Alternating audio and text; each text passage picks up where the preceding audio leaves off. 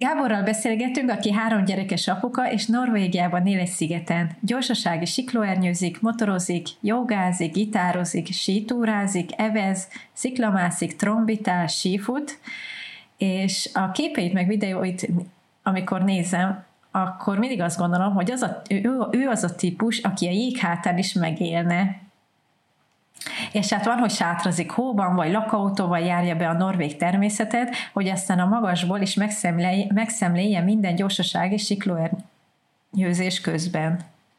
Ha ezt az adást nem YouTube-on hallgatod, akkor javasoljuk, hogy menj át oda, vagy később nézd be a csatornákban, mert a beszélgetés alatt Gábor fotói és videóit játsszuk be, ami nem kicsit léleg, lélegzetelállítóak. De tényleg. De tényleg. Én Gábort egyébként a Műszaki Egyetemről ismerem, együtt tanultunk még terméktervezést, hát most már jó régen. Sokáig egyébként 3D tervezés, látványtervezést csinált, de jelenleg a Norvég légimentők terméktervezője. Arról fogunk beszélgetni vele, hogy miért fontos neki a természet, mit adott neki a jóga, és mit tart a legfontosabbnak, hogy átadjon a lányainak. Az intro után kezdünk. Sziasztok! Ez itt a Mamák Külföldön podcast. Márti Olaszországban, én pedig Angliában élek. Minden hónapban egyszer virtuálisan leülünk egymással és egy vendégünkkel beszélgetni. A családról, a vállalkozásról, életvezetésről és az önfejlesztésről. Az érdeklődési körünk hasonló, viszont a nézőpontjaink különbözőek, amit nagyban befolyásol, hogy különböző országokban élünk, viszont így tudunk egymásnak tippeket is adni, amik neked is hasznosak lehetnek. Minden podcast lejátszón hallhatóak vagyunk, még a YouTube-on is. Ha szeretitek, amit csinálunk, értékeljetek minket Spotify-on, YouTube-on, Apple Podcast lejátszón, vagy ahol éppen hallgatjátok. Köszönjük!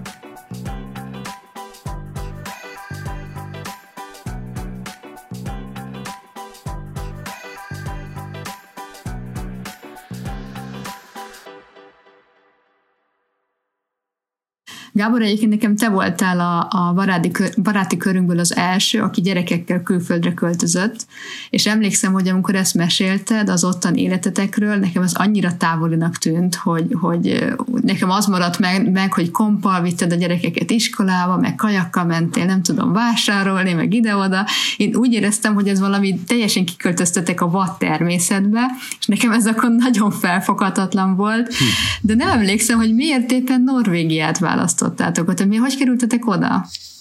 Na hát először is akkor sziasztok mindenkinek, ha már jó kis hivatalosan elkezdtük ezt a műsort, és eh, köszönöm, hogy beszélgettek velem, mert eh, ez nekem is egy ilyen jó kör lesz arra, hogy az elmúlt tíz évet úgymond összegezzem magamba, mert eh, már egy ideje naplót nem írok, úgyhogy ja, érdekes lesz reflektálni Na, hogy, hogy mi volt a kérdés, hogy, hogy miért, miért Norvégia? Több, ja, több szempont, több, több tényezője volt, hogy, hogy itt kötöttünk ki. Én először is mindig is a téli, sport, téli sportoknak úgymond a nagy űzője voltam, és szerettem a, a, a teleket, amikor rendesen hó van, és mivel ez egyre inkább elmúlóba volt Magyarországon, abban az időben, mikor kiköltöztünk, 2011-ben, akkor ez egy jelentős szerepet játszott az egész döntésbe. Én nagyon gondolkodtam egyébként Alaszkán is, Kanadán is, csak hát aztán lényeges az is, hogy a, otthon maradtak barátok, család, ott könnyen lehessen látogatni, vagy ez így a fejembe volt, és akkor ezért, ezért tovább tereltük, a, vagy tereltem a gondolatot Európa felé. És akkor Nekem van egy hugom, aki négy évvel fiatalabb nálam, és ő cserediák volt még a gimnázium alatt, és Norvégiába kötött ki valahogy. Aztán ő mutatott annak idején kép, elő, előző nyáron, hogy kiköltöztünk képeket Norvégiáról, a természetről, és én, én korábban nem nagyon foglalkoztam ezzel a norvég kérdéssel, földrajzórán nyilván tanultunk róla, és azt a, az a kép alakult ki a fejembe, akkor nagyon még internet se volt, hogy ilyen mértékben böngészünk, meg keressünk helyeket, mint ahogy ma lehetséges. Tehát akkor egy olyan kép volt a fejemben, hogy ez egy, egy sötét ország, folyamat hideg van, tehát nyáron talán kicsit kisüt a nap, és akkor előjön pár virág két hétig, aztán ennyi utána meg megint él, de hát aztán, ahogy néztem a húgomnak a képét, ebből az jött le, hogy ez totál nem igaz erre a helyre, hanem hogy itt nagy zöld hegyek vannak nyáron, meg türkiszkék tenger, víz, meg, meg, meg nyáron hó, és minden mellett ez egy ilyen nagyon vad természet, és mégse Európán kívül. Persze kell egy kicsit kompozni, hogyha nem Svédországon keresztül a hídon mész, de hogy, hogy úgy nem elérhetetlen és akkor a design szempontjából nagyon vozott Dánia, csak hát azon ott ránéztem a térképre, azt láttam, hogy a legmagasabb hegy az 200 méter alatt van, vagy valami ilyesmi, és akkor mondtam, hogy ez, ez nem, nem opció. opció. És akkor még Svédország is játszott a, egy kicsit így a, a, a, a, a szerepbe, de aztán, aztán valahogy úgy voltam vele, hogy az is ilyen Európai Uniós ország, és valahogy, valahogy azt gondoltam, hogy akkor már, ha kipróbálunk valamit, akkor nagyon újat, és Norvégia nem volt az EU-nak a része, és a félszigetsége miatt, hogy ugye a, általában kompal kell megközelíteni, hogyha autóval érkezel, ez is kicsit olyan kalandosabbnak tűnt, és akkor, és akkor valahogy végül azt, azt, azt gondoltuk ki, hogy akkor legyen Norvégia. És akkor, ja, belecsaptunk a lecsóba tulajdonképpen. Norvégiát azóta milyennek mondod? Olyannak, aminek most elképzelted, amikor mentél, vagy már másképp alakult ki rólad azóta? Ö, teljesen másképp, tehát egy, egy, egy sokkal melegebb, világosabb ország a, a, most, ahogy gondolok rá, mindenféle szempontból, és erre emlékszem, hogy amikor megérkeztünk, és levezettünk a kompról, és akkor elgurultunk az első szálláshelyünkre. Nekem az volt az első legmegdöbbentőbb, ez október volt, még hó nem volt, de már hideg volt, de hogy elég sok lovat láttam, így kínhelyeken, így na- nagyon sok uh, ilyen kis ilyen farmocska szerű lakóövezetek vannak, és akkor elég sok embernek van saját lova, vagy vigyáz más lovár, és az így néztem, hogy hoppá, hanem ló itt Norvégia, tehát erre így, így totál nem gondoltam. Én, én cserediák voltam mondjuk Texasba egy évet, és arról meg pont azt gondoltam, az egy ilyen nagy ilyen cowboy ország, bizonyos szempontból az, de ott meg például alig láttam lovat, és ehhez képest a Norvégiával szembe jövő lovakra azok egy teljes ledöbbenés. Ne, pont, pont, az a, pont az a jó, hogy itt tudom, hogy az összes állat, ami él Norvégiában, azoktól nem kell olyan szinten tartanom, mint vagy, tehát én, én Magyarországon az erdőkbe túrázva, én sokkal jobban úgymond benne van a félsz helyenként, mint, mint itt, itt Norvégiában érdekes módon. Mondjuk nekem így korábban voltak ilyen vaddisznós élményeim, lehet, hogy on, onnan jön ez a parám, de a, aztán a, hát a tengeri világról se érdemes megfelelkezni, ha nem vagyok egy nagy tengerész, de szeretek kajakozni, és akkor időnként összefutottam már ilyen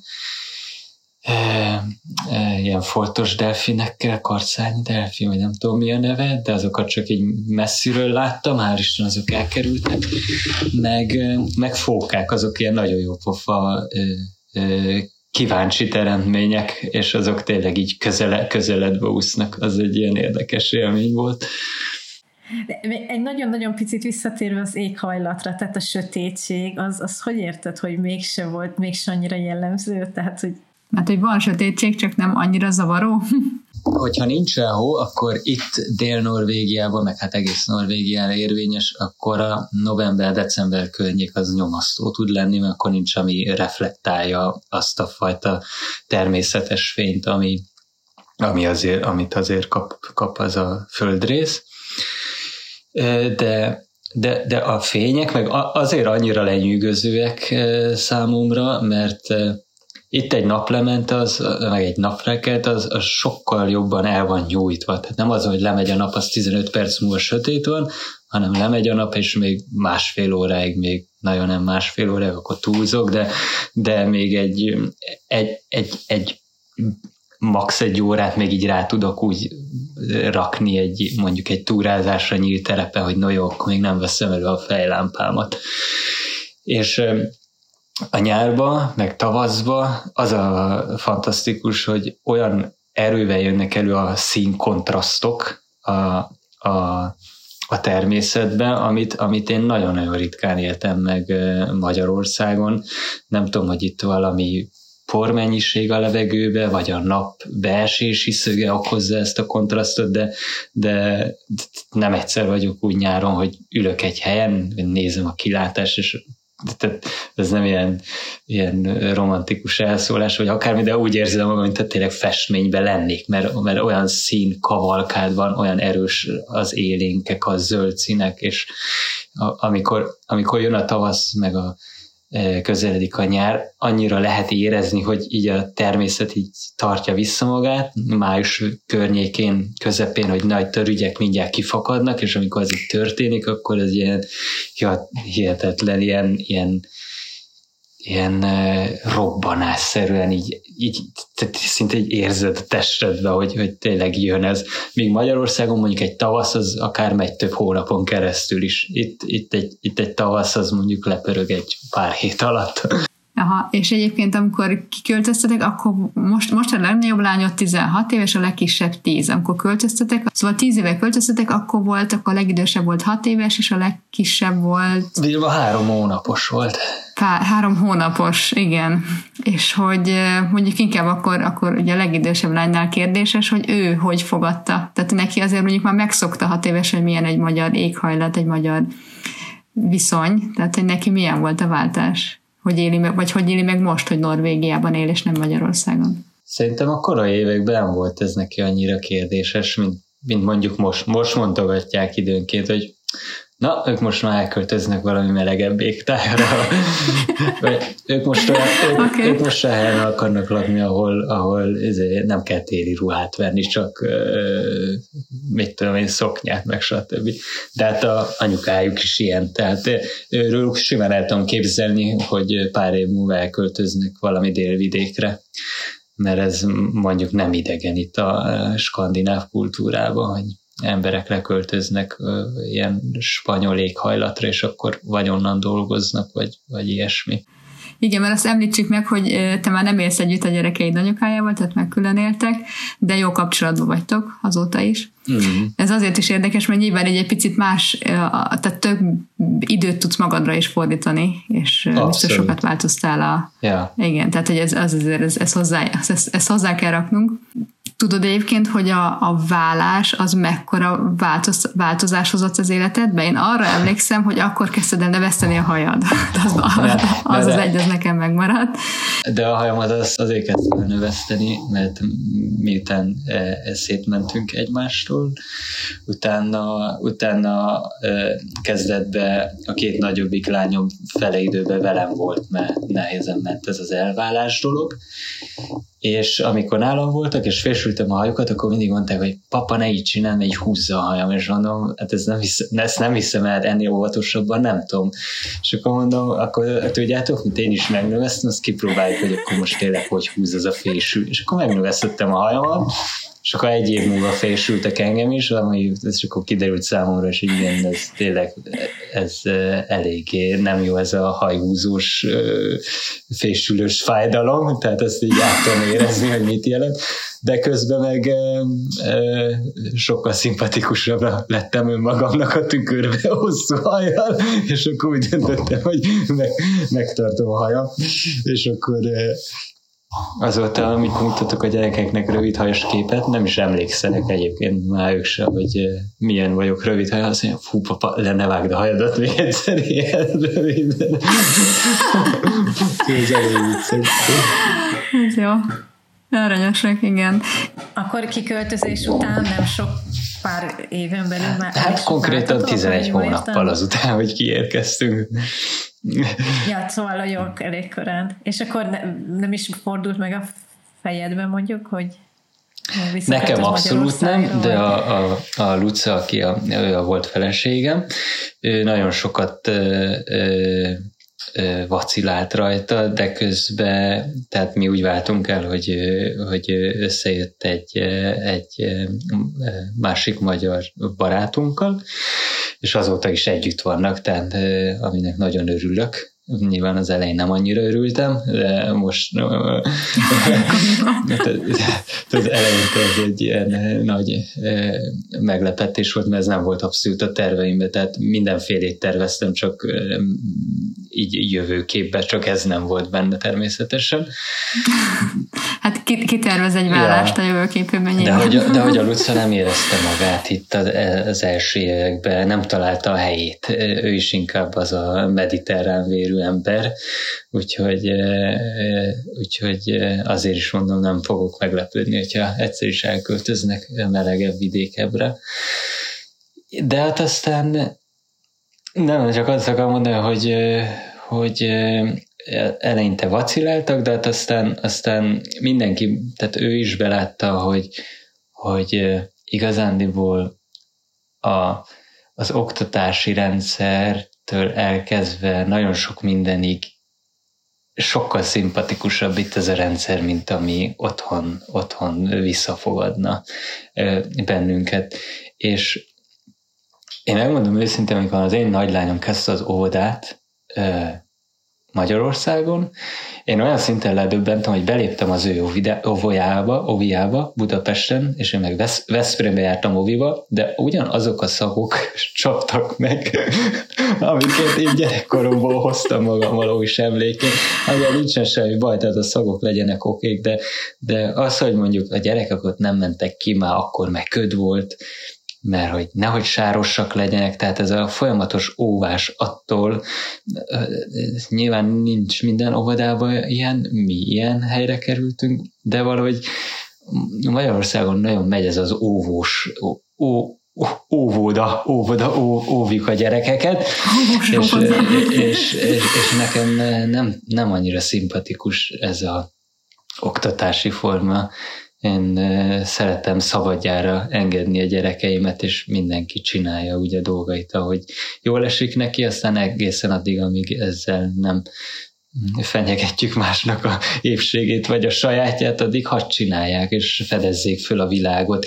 És itt Norvégiában ez a fajta szabadság, ez, ez abszolút a rendelkezésükre áll nekik is, és, és még azt mondom, hogy nekünk felnőtteknek is, de erről majd egy később beszélhetünk. Most még visszakanyodnék arra a kérdésedre, hogy mennyibe mennyit, mennyiben változtam én a vállástól, vagy valami ilyesmit kérdeztél?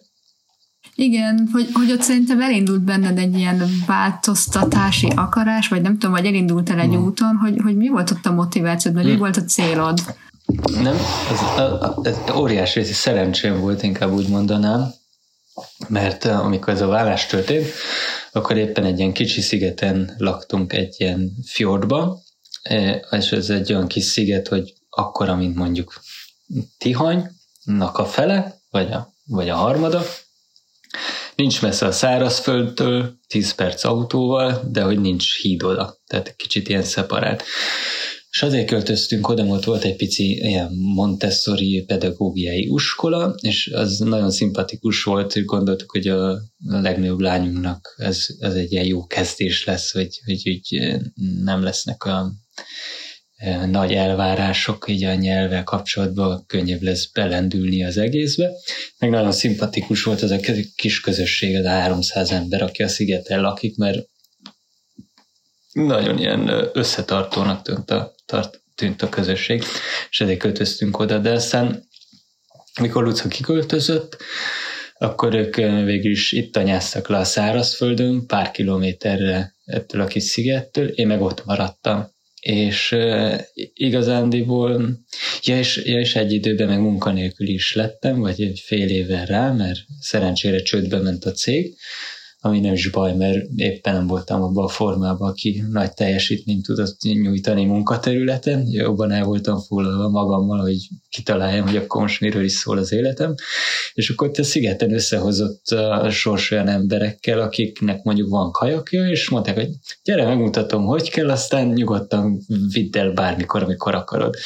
És akkor itt kezdődött ez az egész úgymond természethez való visszatalálás, mert egyébként én Magyarországon is ilyen kisgyerekként így nagy cserkész voltam, meg ez így tetszett, csak aztán jött az egyetem, meg a, meg a munka, meg minden, és akkor így valahogy így rákattantam inkább az ilyen hát hogy mondjam, az, motorozás, amit említettél.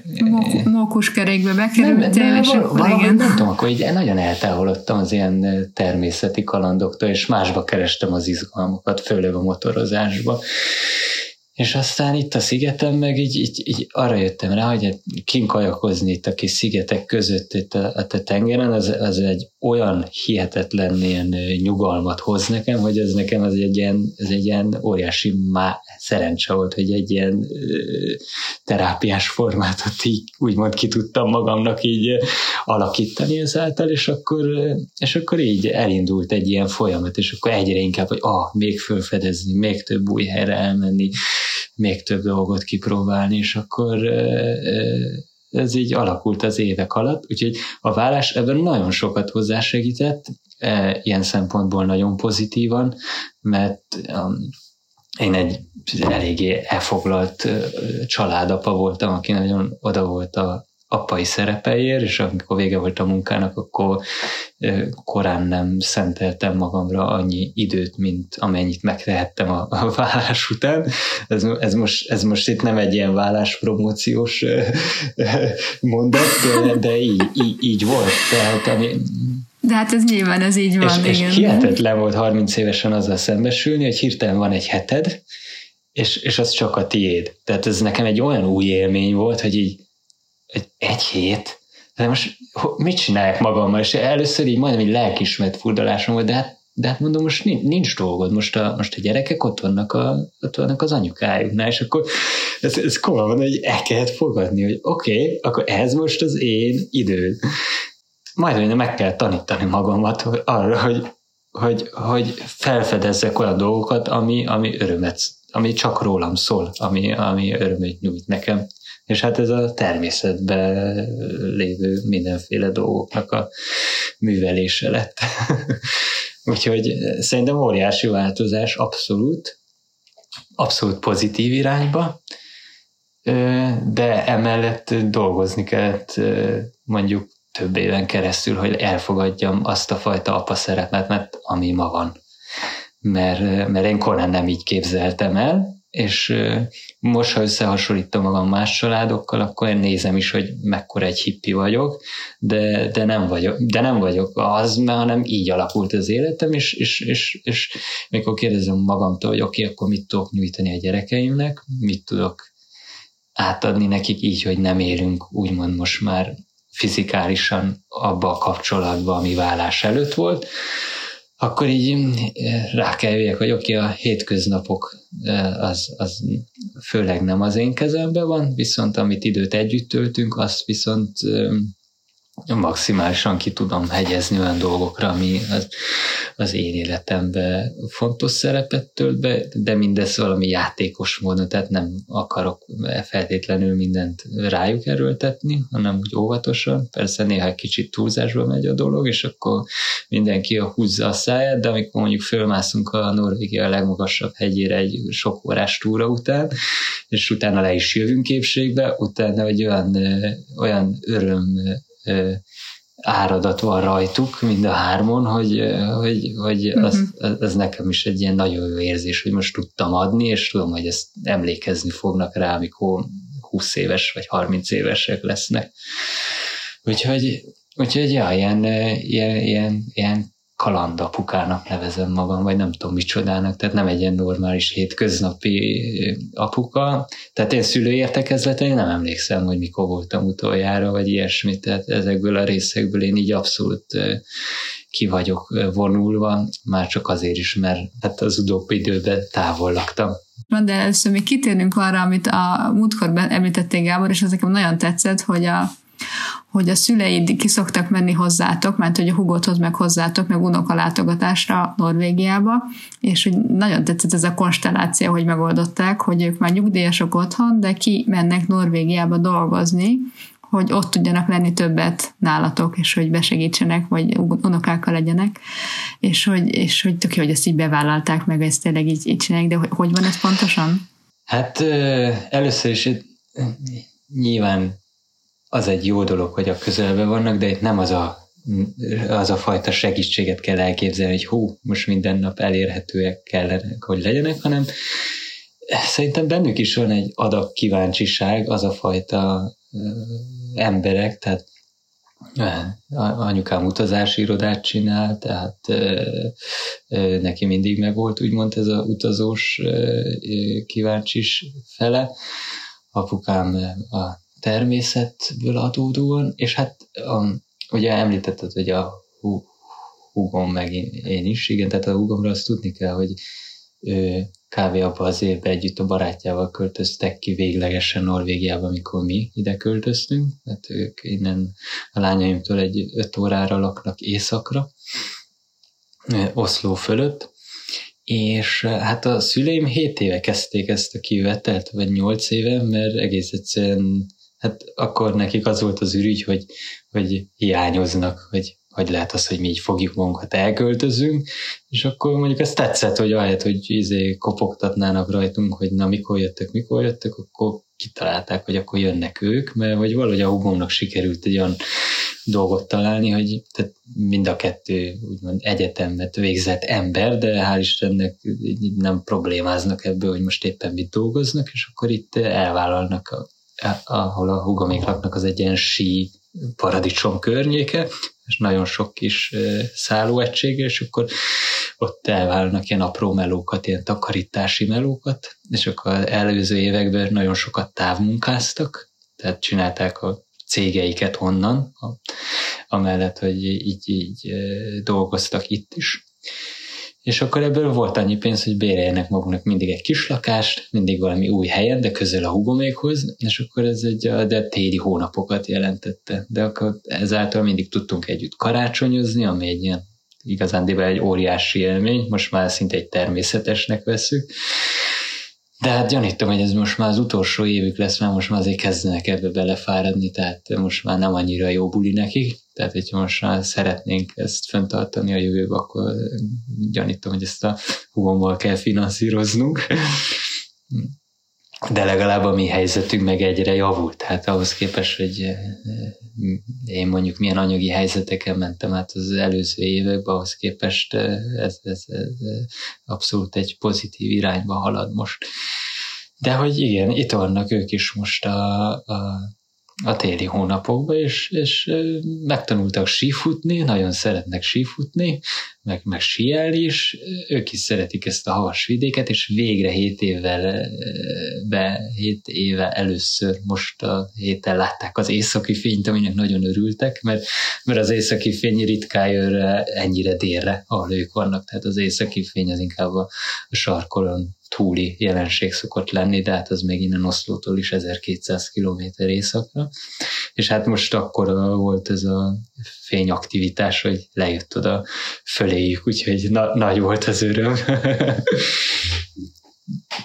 ja, de hát ők nem tudnak norvégul, angolul kommunikálnak, de, de bennük van ez a fajta elszántság, ami, ami elég büszke vagyok, hogy így ja, ha, 60-as éveik fele, vége felé ilyeneket így bevállalnak, úgyhogy ez így, ez így nagyon jó. De szerintem ez szenzációs. Igen. Hát, ha egy ja. kis inspiráció más nagyszülőknek, akiknek a gyerekei, ja. unokái külföldön élnek. Hát egy olyan, olyan négy, négy hónapot szoktak itt lenni kávé. Aha. Ja, négy hónapot, négy wow, oké. Okay. Attól függ, hogy milyen a szezon. Oké. Okay. Azt a... Aha. Akkor kb. két lakiak. Tehát hát igen, igen. Egy évben a időfelét. Uh-huh, Na, hát ez nagyon tetszik, de térjünk egy picit vissza rád akkor, hogy, hogy el is kezdtél jogázni, sőt már a jogát olyan szintre vitted, hogy most már joga oktató is lettél. Hogy indult ez, ez az egész, hogy te a jogába is belevágsz? Tehát a kajakot most már tudjuk, hogy az egy szerencse révén megtalált. Mi, mi az, ami miatt a joga is rátalált? Ja. Na hát ezt is röviden próbálom összefoglalni. Ezt először is így el kell mondanom, hogy a, a, a joga az egy ilyen, eléggé egy ilyen gyűjtő fogalom, hogyha, hogyha az egész joga kultúrát nézzük, és ebben benne van többek között, tehát ennek a meditáció is a része. És amikor például vagy nem például, hanem egész konkrétan, amikor a, Luca elhatározta, hogy akkor kiköltözik tőlem, és akkor csináljuk külön a dolgokat, az eléggé nyilván mélyen érintett, és, és egy itteni ismerősömtől kaptam egy tippet, hogy melyik magyar pszichológus szerűséggel vegyem fel a kapcsolatot, talán pszichológus a srác, jó, tudja, és, aki ilyen alternatívabb fazon volt, és hogy ő neki vannak ilyen Skype konzultációja. És akkor őt hívtam fel először, és elbeszélgettünk, és akkor az első elbeszélgetés végén egy ilyen mm, légző gyakorlatot tanított meg nekem, és így, így ki voltam akadva, hogy mondom, mi, mi, mi a retket akarsz te most itt csinálni? Mondom, romokban hever az életem, elképzelni nem tudja, hogy mennyire fáj nekem, és akkor épp itt most lélegezni akarunk együtt. Mondom, normális van, vagy, vagy mi ez? De hát aztán valamennyire meg szimpatikus is volt a srác, és akkor csináltunk egy ilyen gyakorlatot, és akkor így éreztem, hogy mégis annyiból ez jó volt ez a úgymond meditációs gyakorlat, hogy ez a rengeteg miért, miért, miért kérdés, ami bombázta az agyamat, így egy, egy, egy pár perc is sikerült úgymond pihentetni az agyamat, és nem járatni rajta, és itt, jött, itt, itt indult el az egész, amit úgy mondok inkább, hogy ilyen mindfulness dolog volt, vagy ilyen, ilyen tudat, tudatosabb életmód felé terelés. És akkor ezek a gyakorlatok így kezdtek beépülni a mindennapjainkba, mert nagyon segítettek ebbe a korai válós fázisba, és akkor eltelt kb. egy-másfél év, és aztán meghívtak engem egy, egy, egy kiállításra, mint designert, hogy vegyek részt valami alkotással. Ez itt egy ilyen helyi cég támogatta ezt a kiállítást, újrahasznosított dolgokból kellett, vagy, vagy mondjam, ilyen ipari hullatékokból kellett különböző ö, ö, újra élesztett, újra gondolt tárgyakat készítenünk, ami nem ö, művészeti értékkel, hanem valami funkcionalitással rendelkezett. És öt különböző résztvevőt hívtak meg, grafikus dizájnert, belső építészt, egy, egy, egy szobrászművészt, meg engem, mint terméktervezőt, és, és a, kiderült a belső építész nőről, hogy ő meg jogaoktató. És akkor így tök jó volt vele egy a kapcsolat, így nagyon jókat beszélgetünk, és akkor mondta, hogy hát most fog kezdeni egy ilyen astanga joga workshopot, tudja, hogy én szeretek mászni, ez az astanga joga az eleve egy ilyen nagyon fizikális jogaforma, tehát így megköveteli a, a fizikai erőlétet, nem pedig a izé leheverünk, és ott elnyúlunk a matracon, és pihenünk félre. Oké, okay, kipróbálom. És elmentem az első órájára, ami egy ilyen egyórás óra volt, és, és hihetetlen ilyen mély benyomása volt rám. Egyszerűen nagyon tetszett, hogy kifáradtam fizikailag, de nem úgy, hogy fölment a púzusom, hanem hogy így remektem mindenembe, mert hogy ilyen nagyon erőteljes nyújtásokat kell csinálni, közben így a légzéssel az egész össze volt kötve, ami nagyon tetszett. És hát akkor így az első óra után így, így, így, így éreztem, hogy ez, ez a forma, ez nekem nagyon kell, ez tök jó lesz nekem a mászáshoz, mert ott, ott úgyis már tök merev voltam, nem voltam annyira, hogy mondja, figyelmes így a testem iránt, hogy, hogy csak, meg, meg stb. És aztán ez, ez volt a 6-7 éves, és akkor elvégeztem egy ilyen kis workshopot nála, utána csináltam a magam kis gyakorlatait otthon úgy, ahogy, aztán megtudtam, hogy itt Norvégiában van valami híres neves jóga oktató, szintén astanga jóga oktató, Alexander nevezetű fickó, ki nálam tíz évvel idősebb, és így átolvastam az önéletrajzát, és nagyon szimpatikus volt. Egyrészt, hogy férfi jóga oktató, mert hát a, a leg, tehát nekem is az a kép állt a fejembe, hogyha jogát hallottam, mielőtt a jogát kezdtem, hogy akkor tényleg nagyon ö, helyes nők ö, szuper alakkal lehajlanak a lábuk közé, és megérintik a bal fülükkel a jobb bokájukat, vagy mit tudom én, tehát egy ilyen, ilyen nagyon ö, ilyen hajlékony és és, és vonzó nőideálok ugrottak be, ami részben igaz is, tehát mai napig ez van, de rengeteg és ez nem, nem valami negatív dolog, csak sosem gondoltam ezért, hogy ez nekem, mint férfinak ez valamit tud nyújtani. Tehát max azért tudtam volna elképzelni magam, hogy mondjuk az elején ez is vonzó volt, hogy elmenni ilyen joga, joga közegekbe, mert nagyon sok vonzó nő is megjelent nyilván ezeken a foglalkozásokon, de hát aztán elég rövid időn belül beláttam, hogy ez rólam szól. Nyilván ez egy pozitív dolog, ilyen helyes nők között lenni, de alapvetően magamért csinálom a dolgot. De, de a jogaoktatóm, aki végül is, akinél az én tanfolyamat elvégeztem, Alexandernél, ő, ő is egy olyan világból jön, ami nagyon hasonlít az én előéletemhez, és ezért nagyon hitelesnek tűnt.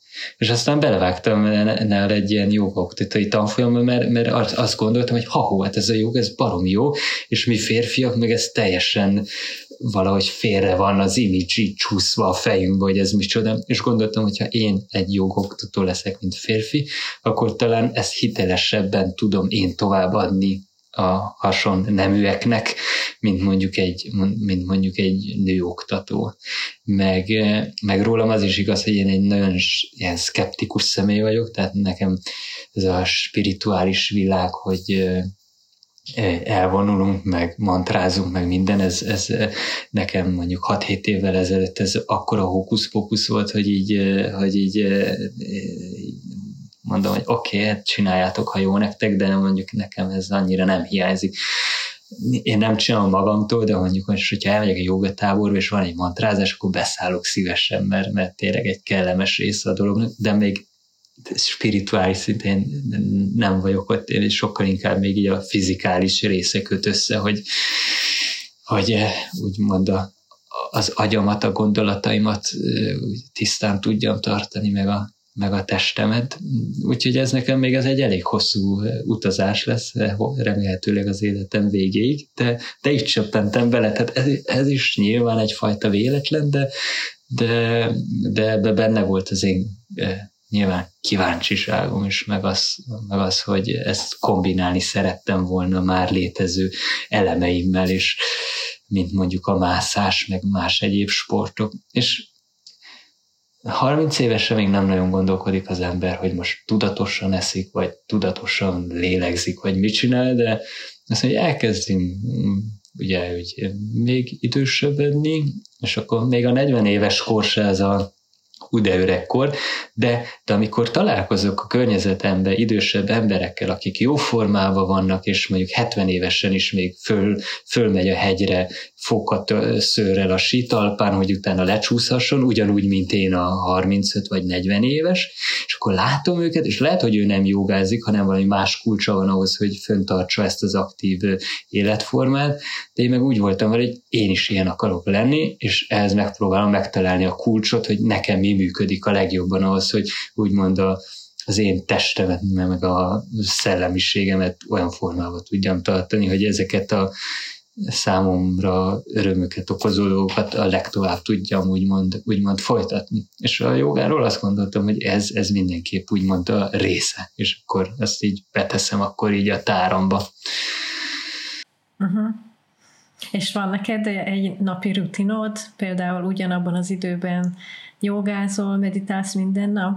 Igen. Igen, nekem most, hogy én most azt próbálom be, kitalálni, hogy mikor, mikor meditáljak, és még nem sikerült kitalálni, hogy mi az a, mi az a napszak, amikor úgy, hát nem is tudom, ez rossz azt mondani, hogy könnyebb, mert uh-huh. igazából szerintem bármikor lehet, meditálni, de hogy még nem alakult ki, hogy mikor fogok ezzel foglalkozni, és kérd, kíváncsi vagyok, hogy nálad. Tehát a meditációban az a, az a jó, hogy, ahogy mondod, hogy ez tényleg az bármikor, bárhol lehet csinálni, amikor éppen van egy kis szabad idő. Tehát én rengeteget csináltam, amikor ültem a kompon át a szigetre, vagy vagy valamiért sorba kell lenni, tehát néha be se kell csukni a szemedet, elég, hogy tudatos legyél a, a lélegzeteddel, meg odafigyelj, oké, okay, hú, a vállaimat kicsit most összehúztam, akkor kicsit le kéne lazítanom, húzzam már ki magamat, szegény gerincem ne legyen ma, hogy összegyötörve, mm. hát az, az idegszálak sehogyan se bírnak ottan aztán kinyúltozni.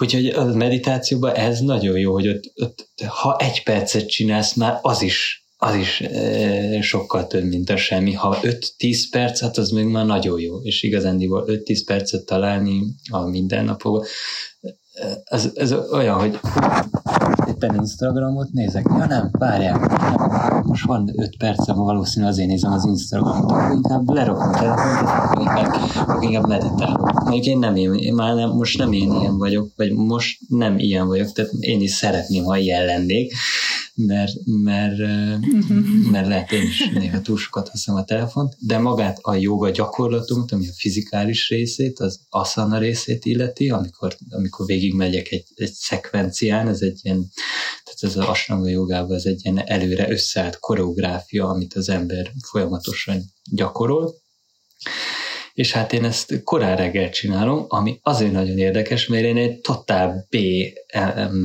meneszke, mi az B, B ember voltam, vagy hogy mondják ezt magyarul. Tehát az a fajta, aki mondjuk kettő-háromig fönn van, leginkább akkor érzem a kreativitásomat a top formájában, amikor egy éjszaka matadhatok a gép előtt, és aztán valahogy megpróbálok kimászni az ágyból kilenc körül, hogy utolérjem a tempót a többi, többiekkel, vagy ilyesmi voltam.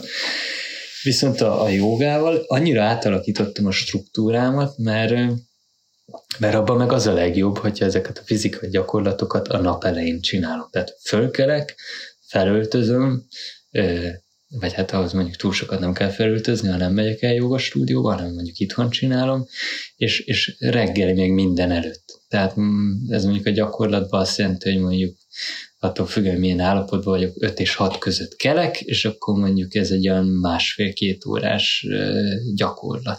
Az, az azért hosszú. Na, nagyon Jó, hosszú. Egy, egy kis gyerekes anyuka nem is tudná csinálni.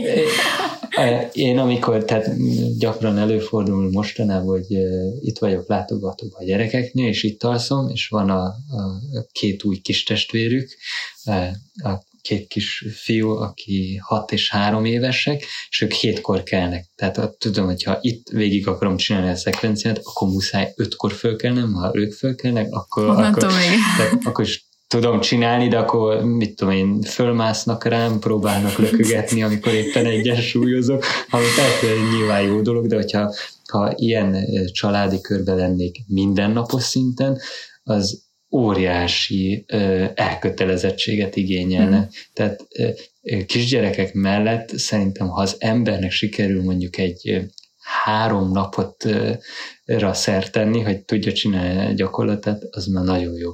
De főleg a kisebb, tehát az én lányaim nyilván ezt már megértik. Néha ők jönnek, aztán akár becsatlakoznak, vagy kérik, hogy na, akkor valamit csináljunk együtt, az tök jó.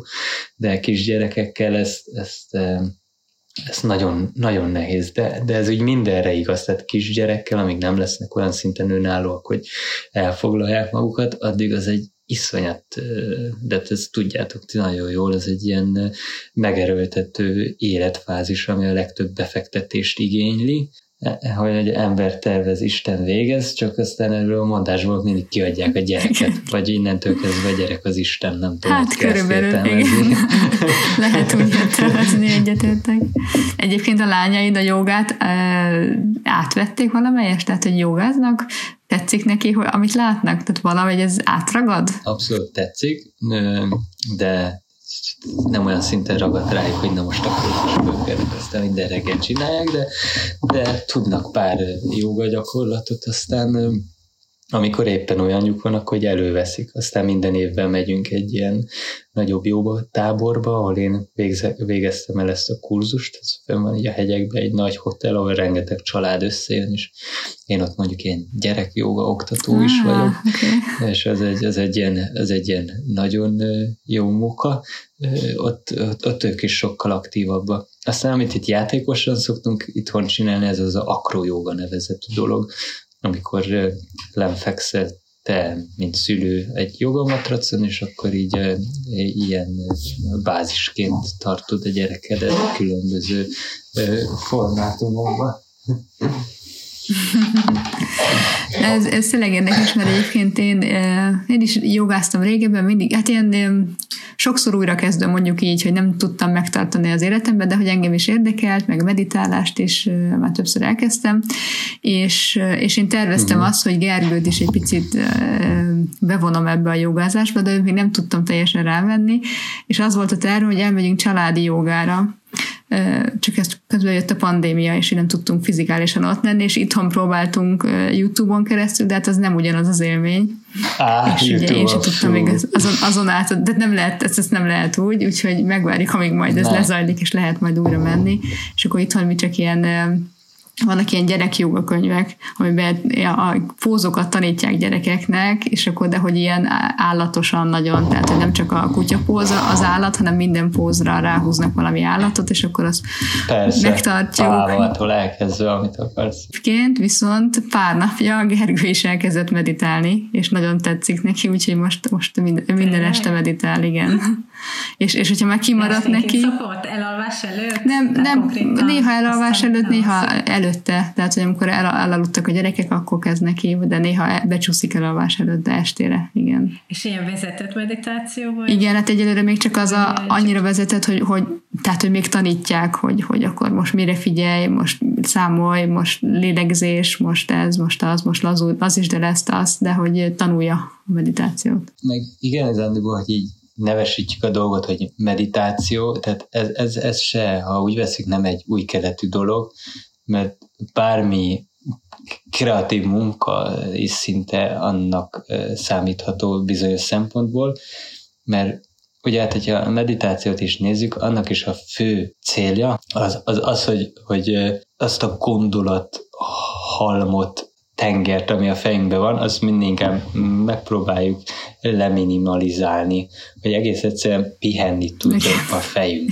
Mert hiába fekszünk le aludni, azt gondoljuk, hogy pihenünk, de hogyha ez, ez nem egy tudatos folyamat, hogy én most, én most lecsendesíteni szeretném az elmémet, akkor lehet, hogy az alvás minősége se lesz olyan, mint, mint eh, ahogy igen. azt mi gondoljuk. És onnantól kezdve, hogy az ember ezt a meditációval tudatosan ez a célja, hogy ezt, ezt tehát nem ezt szeretné elérni vele, de hogy a, a gyakorlatok erről szólnak, hogy lehalkítsa a fejét.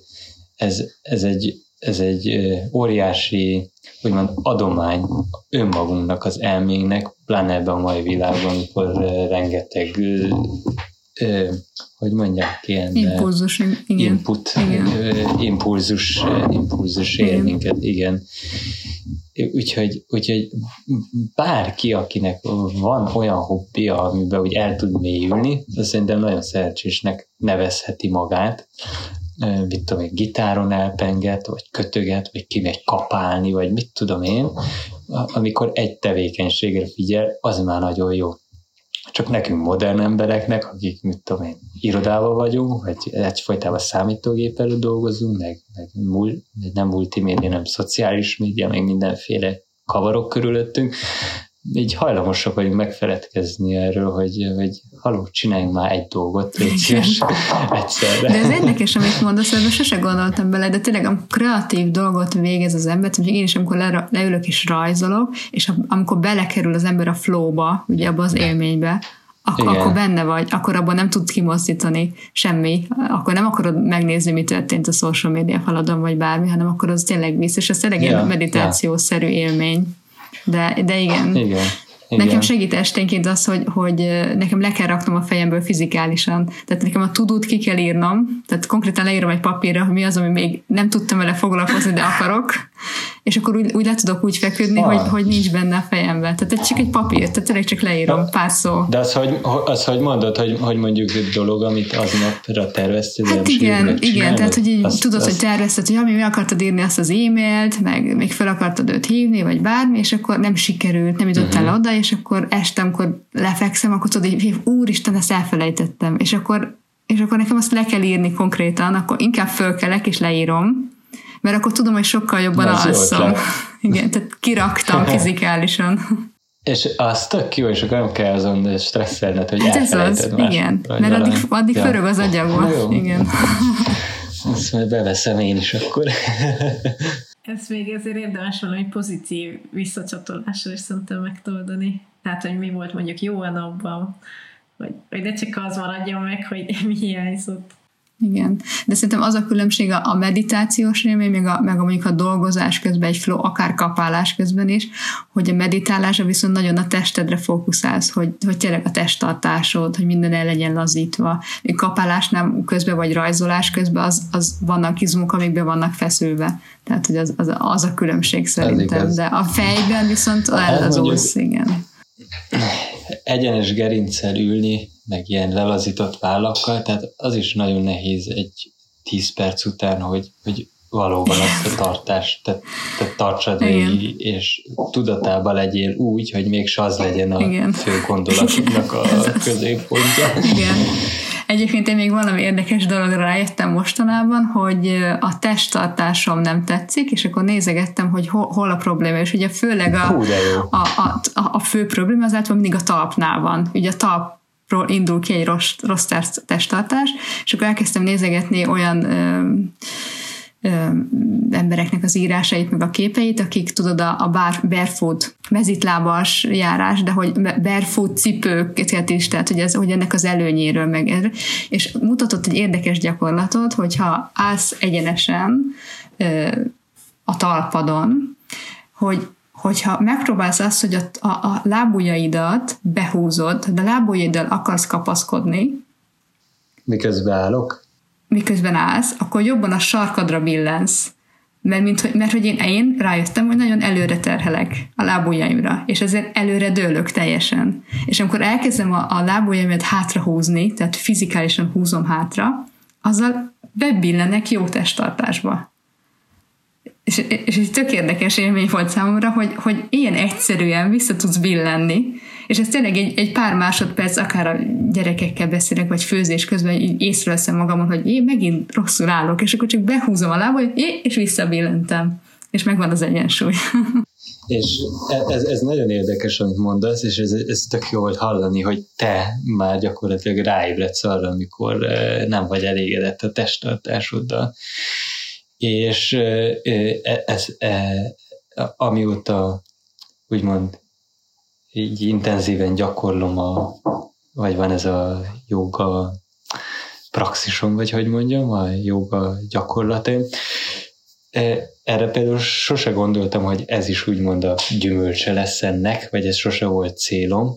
Én is egy tudatosabb kapcsolatba kerültem a testemmel is, amiről azt gondoltam, hogy, hogy nekem ez már van. Tehát én azt képzeltem magamról, hogy én tisztában vagyok a testemmel pozitív dolog, és milyen jó, hogy ennek a tudatával vagyok. Tehát e- ennek így nagyon örülök, és már csak ezért se tudnám abba hagyni, mert most már olyan szinten van ez a mozgás igény, ez a fajta a joga általi mozgás igényben, úgymond az izmaimban, meg a testem emlékező képességében, hogy mint a fogmosás. Tehát amikor hogy megszokjuk, hogy oké, okay, menjünk lefeküdni, akkor mossuk a fogunkat, nyugodtabban fekszünk le. A fogmosás nélkül az ugye nem olyan de, és ez, ez, ez, ez így igaz, tehát hogy én megadom a jó gyakorlattal a testemnek ezt a, ezt a, ezt a, ezt a ápolást, vagy hogy mondjam, akkor, akkor azt érzem, hogy oké, okay, oké, okay, akkor most uh, uh, most akkor kicsit hajthatom mondjuk, lehet keményebben magam, vagy nem is azt mondom, hogy hajthatom magam, de nincs az a lelkismert furrásom, most elmegyek. Tehát minden más, amit ezen kívül csinálok, futás, mászás, síelés, kajakozás, akármicsoda, az, az, az, az már egy egy ilyen bónusz lesz. Tehát ezeket már nem azért csinálom, hogy én jó formában maga, tartsam magamat, hanem mindezt a sporttevékenységet azért csinálom, mert jó móka csinálni. Tehát egyszerűen ez egy, ez egy jó buli. És a, a, a, a joga része, meg azt érzem, hogy ezzel így megadom nekik az alapot, hogy én ezeket úgymond tökéletesen ápolhassam. És ebből nem lesz egy ilyen megfelelési vágyam, hogy én most azért futok, hogy mit tudom én, tartsam az 5 perces ezreket, 6 perces ezrek. Nem érdekel, hogy hány perces ezerre futok. Az a lényeg, hogy legyen jó érzés az, amit csinálok, meg ne fájjon a térdem, meg semmi ne fájjon. És amíg ez így működik, ez így egy ilyen nagyon jó szimbiózisba él a kettő számomra. ez tök jó, hogy így följött, mert ez, ez, ez, ez, ez, Igen. ez egy nagyon lényeges része és ez egyébként nem csak a sportokról szól, most már nyilván nagyobbak a lányaim, nagyon nem kell őket vinnem a hátamon, meg mit tudom én, de mondjuk ha három éve még elmentünk egy hosszabb sítúrára, mondjuk több naposra, és húztunk magunk után egy ilyen, úgy hívják, hogy pulk, ez egy ilyen ez egy ilyen műanyag teknő, majdnem akkora, mint egy fürdőkád, amiben berakhatod az összes expedíciós felszerelésedet, hálózsákok, kaja, minden. És akkor volt úgy, hogy elmentünk egy ilyen kis hegyi házhoz, ahova kellett több órán keresztül menni sífutó felszerelésre. Én meghúztam mindenkinek a felszerelését magam után ebbe a teknőbe. De az is benne volt a fejem, hogy ha valamelyik elfárad, akkor mondhatod nekik nyugodtan, hogy üljetek rá, aztán húzlak titeket. Aztán akkor nincs ez a nyávogás meg akármicsoda, hanem hogy tényleg jó élmény legyen. És ehhez meg, tehát ahhoz, hogy az ember, vagy nem az ember, hanem én ö, tudjam nyújtani azokat a ö, úgymond mini kalandokat, kis kalandokat a gyerekeimnek, amiről én azt gondolom, hogy jó pofa, és hogy ez jó munka is legyen neki, ahhoz magamat is egy olyan fizikai kondícióba kell tartani, hogy ne csak magamra figyeljek, hanem tudjak bőven adni másnak is, ha éppen rászorul arra, hogy elfárad, vagy segítségre van szüksége. Tehát, tehát szülőként is ez egy ilyen nagyon jó befektetés maga a fizikai erőn lét, vagy energia, tehát nem csak sportokhoz.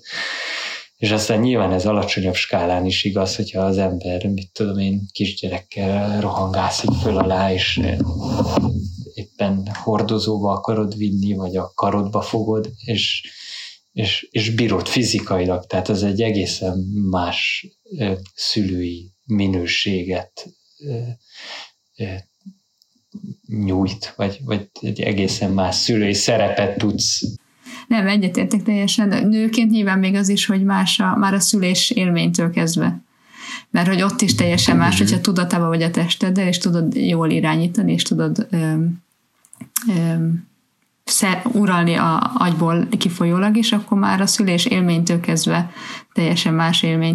Szerintem nőként sokszor akkor éljük meg ezt a nagy változást, ezt a nagy testünkre való odafigyelést, amikor a szülés, szülés lezajlik egy agyanyukánál mert hogy ott annyira jelen kell lenni, annyira ott kell lenned, és annyira más érzés mindenhez képest, hogy ott elindul egy olyan, olyan gondolat, szerintem sokunkba, legalábbis bennem elindult, hogy jó, akkor ezzel a testtel, ezt megadatta nekem, akkor, akkor ezzel foglalkozzunk, hogy meg lehessen még egyszer, meg hogy utána igen, ahogy mondod, hogy elbírjam, hogy hordozhassam, mert én is rengeteget vittem, meg hát még viszem is őket, és hogy megtehettem azt, hogy elmegyek kettőjükkel kirándulni úgy, hogy az egyik rám van kötve elől, a másik meg hazafelé már a nyakamba ül, és hátul a hátizsák, és, és meg tudtam tenni, ja, és, ez, és ja. ez tök jó, ez nagyon igen. jó.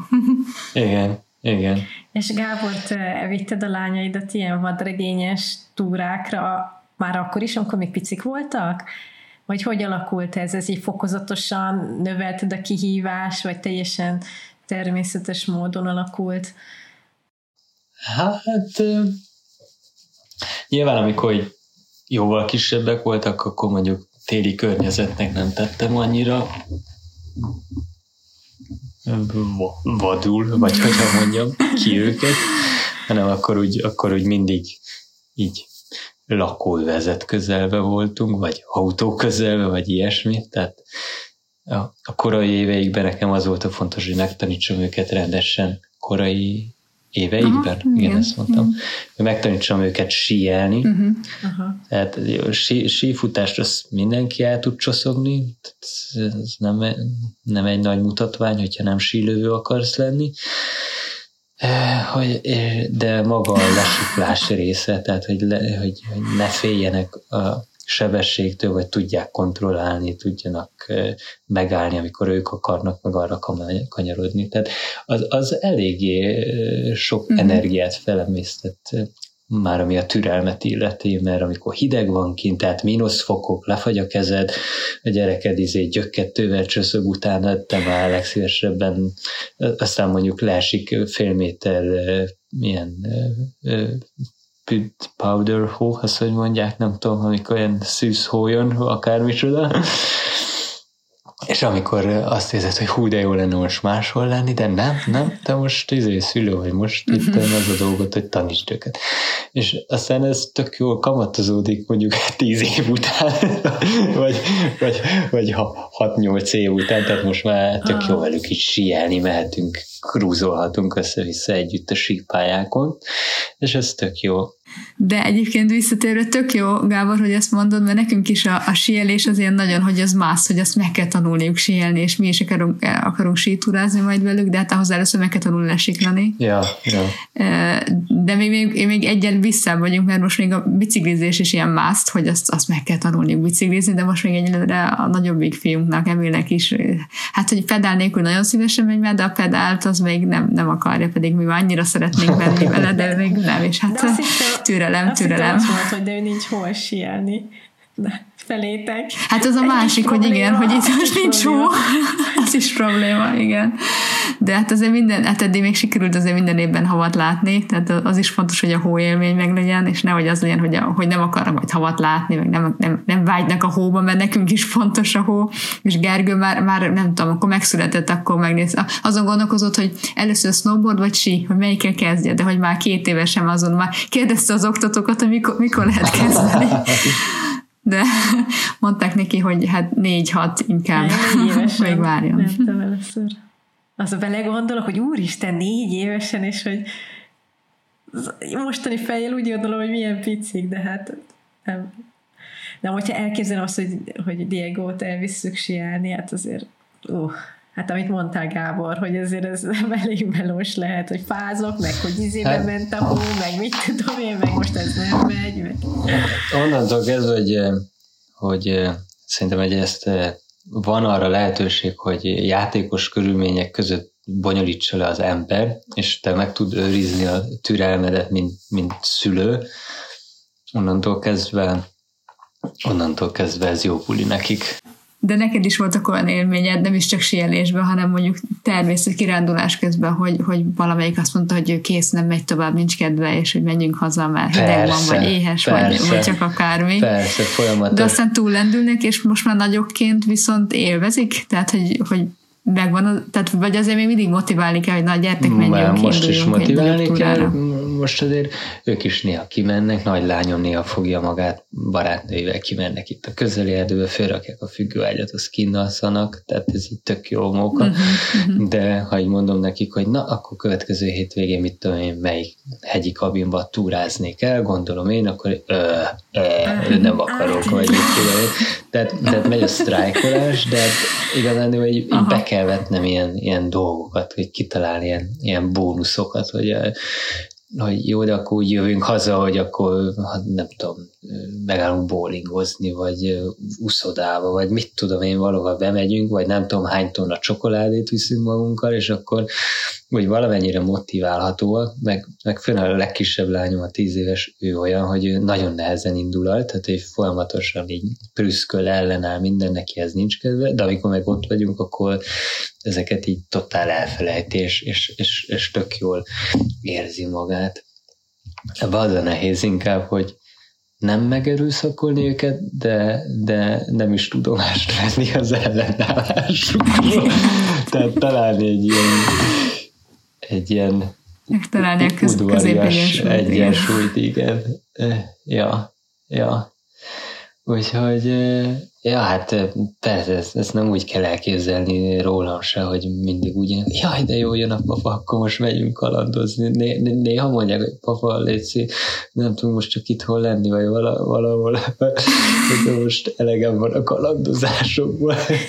És akkor, ja, akkor így kell lenni. Oké, okay akkor most, akkor most, akkor most lehet, hogy elmegyünk moziba. Nekem meg úgymond ezekbe a dolgokba kell ügyesebb lenni talán, hogy ilyen dolgokat is adni a gyerekeimnek, mint amit úgymond egy kicsit ilyen hagyományosabb szülő, vagy nem tudom, hogyan mondjam, esetleg gyakrabban megél a gyerekeivel. Téged, téged mi motivál, ami miatt újra ki kell menned, és még magasabb csúcsra mászni, és még gyorsabban lerepülni, vagy egyébként mi ez a gyorsasági siklóárnyőzés, ezt egy picit meséld el. Hát nem tudom, ennek nincsen magyar neve, én nem is tudtam erre, hogy létezik ilyen. Tehát nekem apukám siklóárnyőzik, már nagyon régóta, tehát onnan volt némi fogalmam siklóernyőzésről, meg próbáltam én is, de sose vonzott, mert ez egy iszonyat nagy zsákkal mennek ezek a siklóernyőzők föl a hegyre, aztán utána kiteregetik órákon át, aztán várják, hogy jó szél legyen, aztán föl tudják húzni a levegőbe, hogy el tudjanak startolni,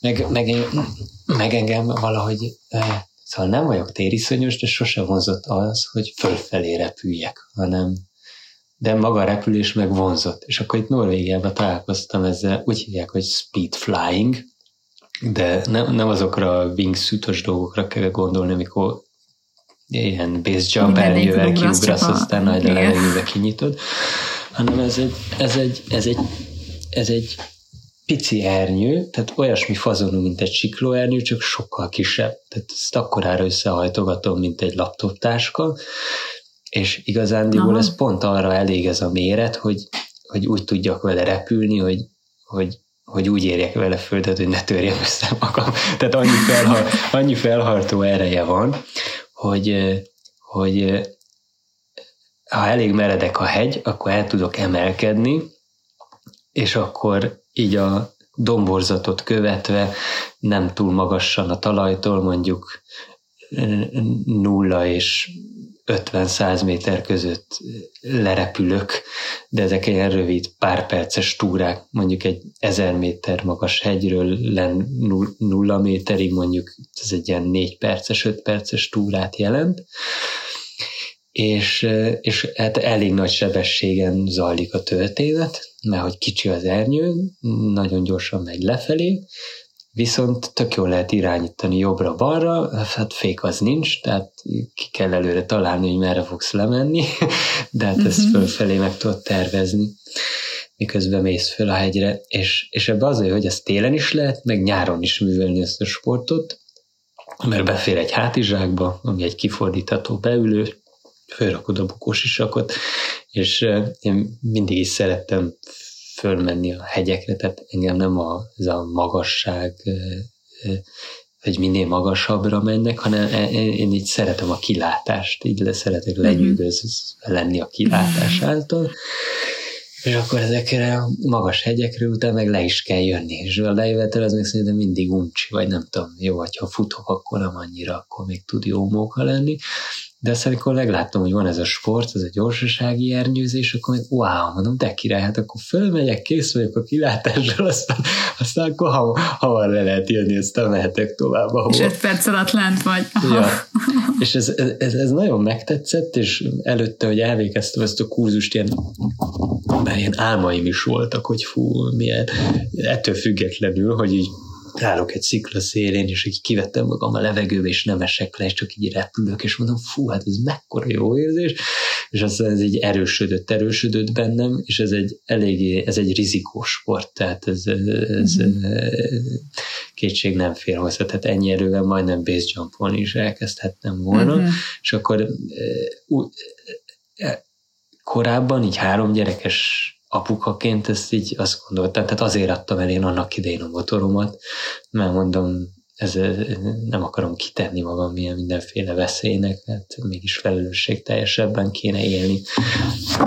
De aztán, ahogy így közelebb kerültem önmagamhoz, meg, meg ja, igazándiból így ennyi röviden, hogy jobban megismertem önmagamat, úgy, azáltal, hogy le is nyugodtam, és nem arról szólnak ezek a dolgok, hogy én most adrenalint hajna, hajhászok, persze az is jó része a dolognak, de alapvetően nekem ez is egy, ez egy, ez egy móka, hogy én akkor most lejövök így a, a hegyről, és repkedhetek a fák fölött, és ott szlalomozok a levegőbe, és télen síléc van a talpamon, és úgy szállok le a hóba utána, mint egy hattyú a tavon, és ez, ez, ez, ez, ezek ilyen, ez, ez egy ilyen iszonyat jó érzést ad nekem. Tehát nem tudom, hogy ez függősége, vagy nem tudom micsoda, de vagy valamilyen drogszerűségnek mondaná egy pszichológus, nem tudom, én egész egyszerűen ilyen jó élmény gerjesztésnek hívom.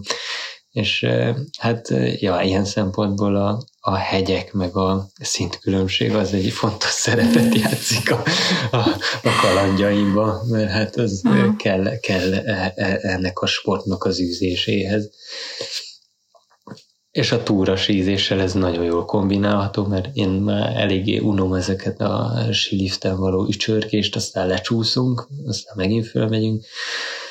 Nem, aztán aki ugye nem tudja, hogy mi a túra sí, Magyarországon nem ez a legfelkapottabb népsport, de hogy amikor egy olyan síléc van a lábadon, hogy fölraksz a talpára egy ilyen fokkaszőt, hogy ne csúszol le hátrafelé, és akkor a síkötés olyan, hogy a cipődnek a sarkát azt ki tudod kapcsolni, és csak a cipő eleje mozog, tehát így lépegetve a síléteddel együtt fel tudsz menni a hegyekre, havas hegyekre, és amikor fönn vagy a tetején, akkor leszeded ezt a szőrös talpréteget a léc aljáról, átállítod a kötést úgy, hogy ilyen lesikló legyen, tehát fogja a sarkadat is, és onnantól kezdve ott csúszol le, ahol akarsz. És ez is egy ilyen óriási szabadság, meg játszóteret ad. Ha a gyerekeid mondjuk úgy, hogy rizikósabb sportot kezdenek előzni, ahhoz mit szólnál? Nekem ez így több benne van a fejem, amikor kicsik voltak, és tanítottam őket úgy biciklizni, hogy még csak ilyen futóbiciklivel, de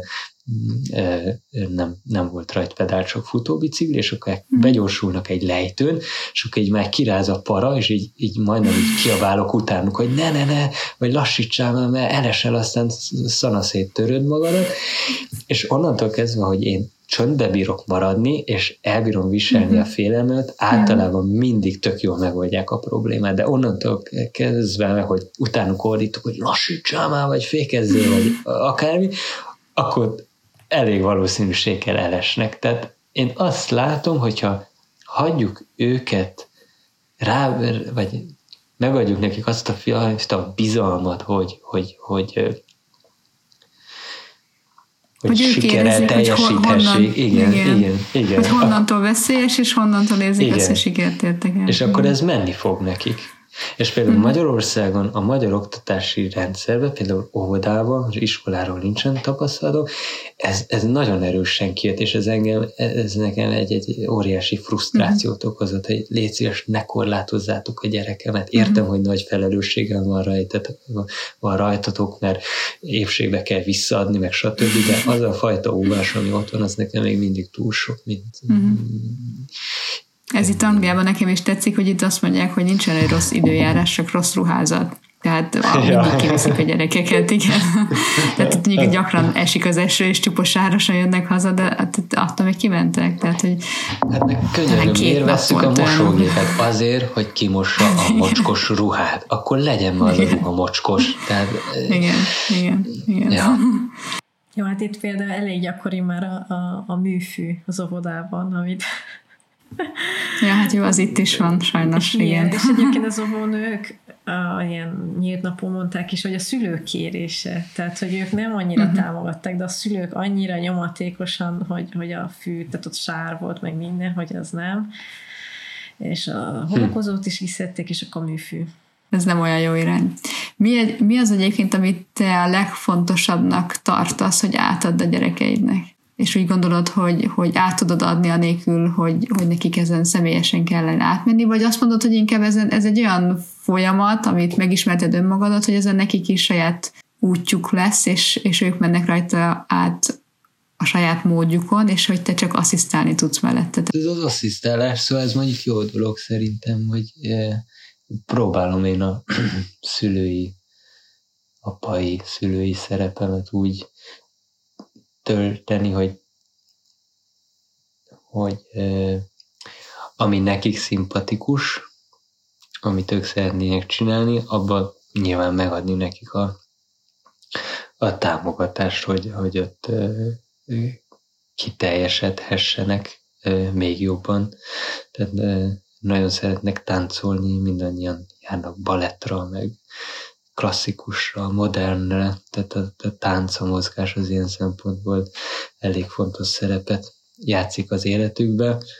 Mm, van balettcipőjük, nekem nincs, nekem van mászicipőm, nekik is van mászócipőjük, mert hogy az számomra így mond, fontos, hogy a mászást azt csináljuk, csináljuk együtt, de, de nyilván támogatom a táncba őket, de abban nem fogok úgy belevonódni ilyen szinten, tehát abba úgymond, ja, örülök nekik. De ha mondjuk valamelyik lányod azt mondta volna, vagy azt mondja még most, hogy ő innentől fogva nem akar mászni, és azt ja, nyugodtan, nekem ne vegyél több mászócipőt, ezt Persze, el tudnád fogadni? Tehát, Elfogadnád? Tehát abszolút el tudom fogadni, de ez, ez azért nem hiszem, hogy be fog következni, mert nálunk a, a mászás az úgy indult, hogy, hogy felraktam köteleket fára, hogy hintázzunk. Tehát itt a mászás nem a, ismerkedjen meg, hogy milyen egy mászóbelült fölvenni, de amit nem azért vesz föl, hogy mászol, hanem hintázon. És elég kevés gyerek van, aki nem szeret hintázni, és onnantól kezdve, hogy valaki szeret egy kötélbe lógni, onnantól kezdve elég hamar úgymond rá lehet beszélni arra is, hogy utána mászom föl dolgokra. Érzem, hogy van olyan gyerek, aki nem szeret hintázni, nálunk egyik se. Nem mondom. Viszont a mászóbeülőt szeretik fölvenni, és hogy fölhúzzuk őt a fákon, de, de hintázni nem. Aztán. Igen, van ilyen gyerek. Ja. Ez nagyon egyedi, szerintem nem hallottam még. De van. De, de ami, aminek nagyon örülök, hogy megérhetik a gyerekek ezt itt ilyenfajta harmóniába, ezt a nem magát a vállást, hanem hogy mi hogyan vagyunk most szülők. És nem tudom, hogy Magyarországon van mik a statisztikák, de nekem nem volt úgymond gyakorlatom a vállásba, meg, meg kevés embert ismertem a környezetemben Magyarországról, aki esetleg átment volna már válláson, és ezért ez egy ilyen nagyon erős tabu téma volt számomra kezdetben, egyfajta szégyenérzés is volt, hogy nem voltunk képesek úgymond összetartani, és, és az egész egy ilyen negatív képet festett az elején. Viszont itt egyrészt az, hogy Norvégiában ez, ez egy el nem ítélt dolog, hanem, hanem ezt olyan szinten természetesen veszik, hogy oké, okay, nem megy tovább, megpróbáltátok, lehet, hogy kértetek segítséget is, nem működik tovább, hát akkor, ja, hát akkor költözzetek szét, mert akkor úgy lesz mindenkinek a legjobb, és ez, ebből senki nem csinál ügyet vagy problémát nem azt mondom, hogy minden család harmonikusan együttműködik, mert van itt is alkoholista szülő, vagy mit tudom én, az egyik veri a másikat, tehát nem azt mondom, hogy itt is minden ideális, de, de a legtöbben ezt ügyesen meg tudják oldani egy vállás után, hogy, hogy, hogy együttműködnek a szülők szépen, a gyerekeknek nem kell versengeni, hogy melyik szülőt szeretik jobban, vagy mit tudom én, és Magyarországon nagyon sok csúnya történetet hallottam, és nem tudom, hogy miért van ez a kultúra, lehet egész egyszerűen a férfiak annyira nincsenek eh, hozzászokva, vagy ez nőkre is igaz, a jó ég tudja, nem, nem gondolkodtam ezen, de nekünk olyan szempontból szerencsénk volt, hogy a vállás itt történt Norvégiában, hogy, hogy egy idő után éreztem, hogy nem vagyok egy fekete bárány, hanem ez így, ja, te is, ja, te is el vagy? És akkor ki van még tulajdonképpen együtt azzal, akivel gyereket csinált a legelején, vagy hogyan van ez az, az, az egész dolog? Hanem, hanem ez, egy, ez egy ilyen természetes dolog. És az, hogy mindemellett mi az évek alatt képesek voltunk fölépíteni egy olyan kapcsolatot a a volt feleségemmel, meg az ő új férjével, hogy jöhetek hozzájuk bármikor vendégségbe, ott aludhatok náluk, hogyha éppen arra van szükség, együtt ünnepeljük a karácsonyt, és, és ez, ez, ez egy ilyen, de a gyerekek részéről ez most már egy nagyon elfogadott dolog, természetes is, természetesen veszik, és és korábban így azon aggódtam, hogy fú, a gyerekeim nagyok lesznek, csak el ne váljanak, hogy ez milyen szörnyű lesz. Ilyeneken gondolkodtam. Az Most úgy vagyok vele, hogyha ha úgy érzik, hogy úgy jobb, hogy külön vannak, hát akkor, akkor nyugodtan nyugodtan csinálják, csak, csak oldják meg szépen, mm, hogy, hogy harmóniában legyenek. Tehát attól, hogy véget ér egy, egy szerelemből lettünk kapcsolat, ami már, akkor az, az, az mindenki tudja úgy lesimítani, hogy ez legalább egy barátság maradjon a kettő között. És szerintem ezt mi nagyon szépen át tudjuk adni a gyerekeknek, vagy eddig átadtuk. Tehát a Vilma, aki a legkisebb leányunk, ő amikor kezdte az iskolát, első osztályt, ő mindenkinek úgy mondta, hogy, hogy neki két apukája van. Uh-huh. Tehát ő még abban a korszakban volt, hogy nem volt képes így elválasztani az agyába, hogy akkor most e, mi a biológia apuka, meg az igazi apuka, és, és e, két apukája volt, és akkor mentem itt az egyik nap iskolába, mikor elsős volt, és akkor kérdezi az egyik osztálytárs, hogy ez, ez meg kicsoda? Hát, hát, hát ő az apukám, hogy ő is az apukád. Az nem, hát, hát, hát ő, a, ő az első apukám, vagy nem tudom, hogy mondta. A, a másik, aki szokott jönni, az meg a, értem, az meg a másik apukám, és akkor, de hát nem lehet, de hát nem lehet az embernek két apukája, és, akkor, és így mondta, hogy de hát nekem van, tehát így meg volt róla győződve, és egy ilyen halálcukni volt egyébként, és akkor ezt így látod, hogy a gyerekedben abszolút nincs egy ilyen feszültség gombóc, vagy egy ilyen, egy ilyen mag, az, nekem, nekem ez adja meg a legnagyobb ilyen nyugalomérzetet, hogy oké, okay, elváltunk, akkor nem volt teljesen happy a dolog, de, de, de hogy ebből így sikerült így kijönni, hogy a gyerekek szépek, egészségesek etéren érzelmileg, aztán majd nyilván nekik is lesznek kihívások az életben másból adódóan, de ezt nem lehet megúszni, hogy ne legyen, de, de legalább kapnak egy olyan nyitottsággal felszerelt hátteret, amit, amit mi adtunk meg nekik, úgymond ezen a téren. Úgyhogy, úgyhogy en, en, ennek most már egy tíz év elteltével, vagy kilenc évvel így a vállás után így ennek már nagyon örülök, hogy, hogy így alakult, tehát tudok hálás lenni ezért a hálásért, mert én itt vagyok, ahol most vagyok az életemben, ami, ami egy olyan élet, amit én sokkal jobban élvezem önmagam társaságát, mint mondjuk élveztem 15 évvel ezelőtt, vagy a vállás előtt, mert én is jobban megismerkedtem magammal. Aztán lehet, hogy akkor is megismerkedtem jó, volna jobban magammal, ha nem válunk el, ezt nem lehet tudni, de, de most úgy, úgy minden úgy, úgy, úgy olyan sokkal uh, helyébb valóbbnak tűnik. És ez, ez, ez mindenkinek jó, tehát nem csak nekem, de az egész családra, meg gyerekekre, környezetre ez kihatással van. Köszi Gábor, hogy ennyi ilyen személyes dologgal megosztottál, mert szerintem szóval ez, meg, hogy mindenkivel, tehát ezt tök, tök, köszönjük. Szerintem ez igen tök inspiráló, amiket mondasz sok családapának, legalábbis Gergőnek szerintem biztos az lesz, hogy nagyon várja, hogy meghallgathassa ezt a beszélgetést egyébként, hogy Húha. de tényleg mindegyiket meg szokta hallgatni, rögtön ő az első hallgatónk, de hogy ezt vártak, hogy hát nyilván ismert téged is, és hogy, és hogy mondtam neki, vagy szóval ő is látja, hogy jogázol, meg hogy miket csinálsz, és hogy igazából ő tökre szeretne ilyen apuka lenni, ami nyilván lehetetlen, mint ahogy mondtad te is, hogy mivel hogy nem vagy a mindennapok része, ezért több időd van magadra, és több időt tudsz igen, a sportnak, meg mindennek áldozni. Ő neki meg most nyilván még most itt lavírozni kell a kisgyerekek mellett, meg a saját élete mellett, de hogy, hogy mm hogy ő is, amiket mondtál, hogy ő is 70 évesen nem azt akarja, hogy ott a tévé előtt ül, és hogy egyik kanapéról ül át a másikra, hanem hogy igen, föl tudjon ja, még mászni a, a bajor alfok, alfokba, és igen, és lesielni, és mindent csinálni, szóval ez, ez szerintem tök inspiráló lesz neki, meg talán másoknak is. Hmm.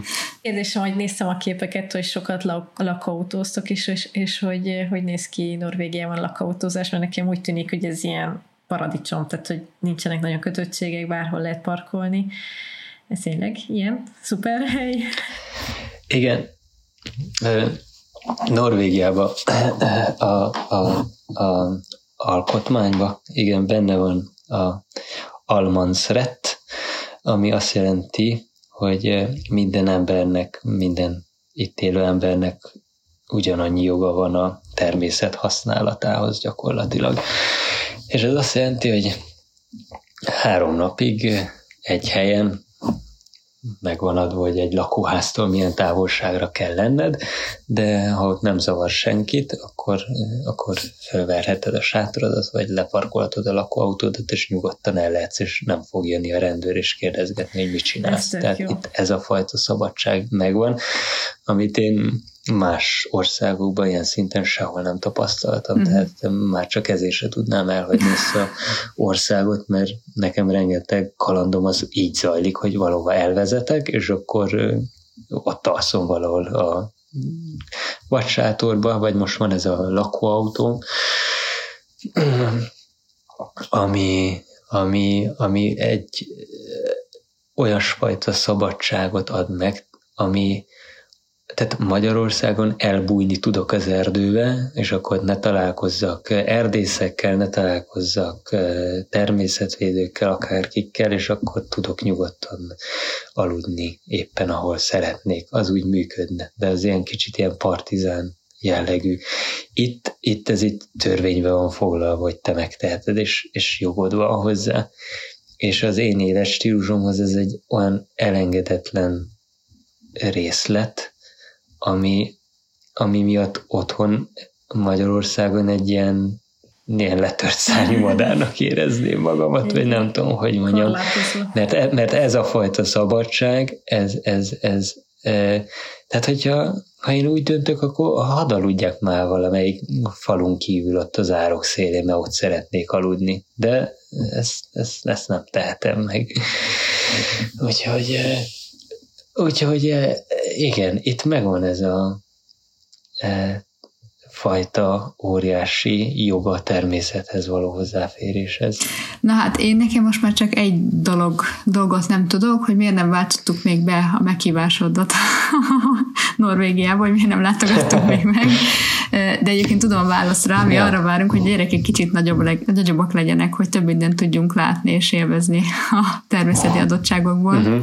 Úgyhogy még szabadon fogunk és érkezni fogunk és a hallgatóknak meg mondjuk, hogy aki csak hallgatta és nem nézte, az nézze meg Youtube-on a videónkat, mert hogy Gábor felvételeit vágjuk be a beszélgetésünk alá, és tényleg lélegzetelállítóak, és, és nézzetek Fú, be. azt majd én is megnézem.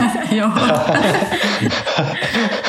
Már én is kíváncsi vagyok, hogy mit vágtál össze, de biztos valami Lá- Látni fogod, igen. Hát köszönjük Gábor a beszélgetést, én, én nagyon élveztem. Igen, hát, nagyon köszönöm. Én is köszönöm. Iratkozzatok fel, és értékeljétek az adást, illetve írjátok meg a véleményeteket. Ha szeretnél interjú alany lenni, ír nekünk egy rövid bemutatkozót a mamák külföldön kukac e-mail címre. Sziasztok!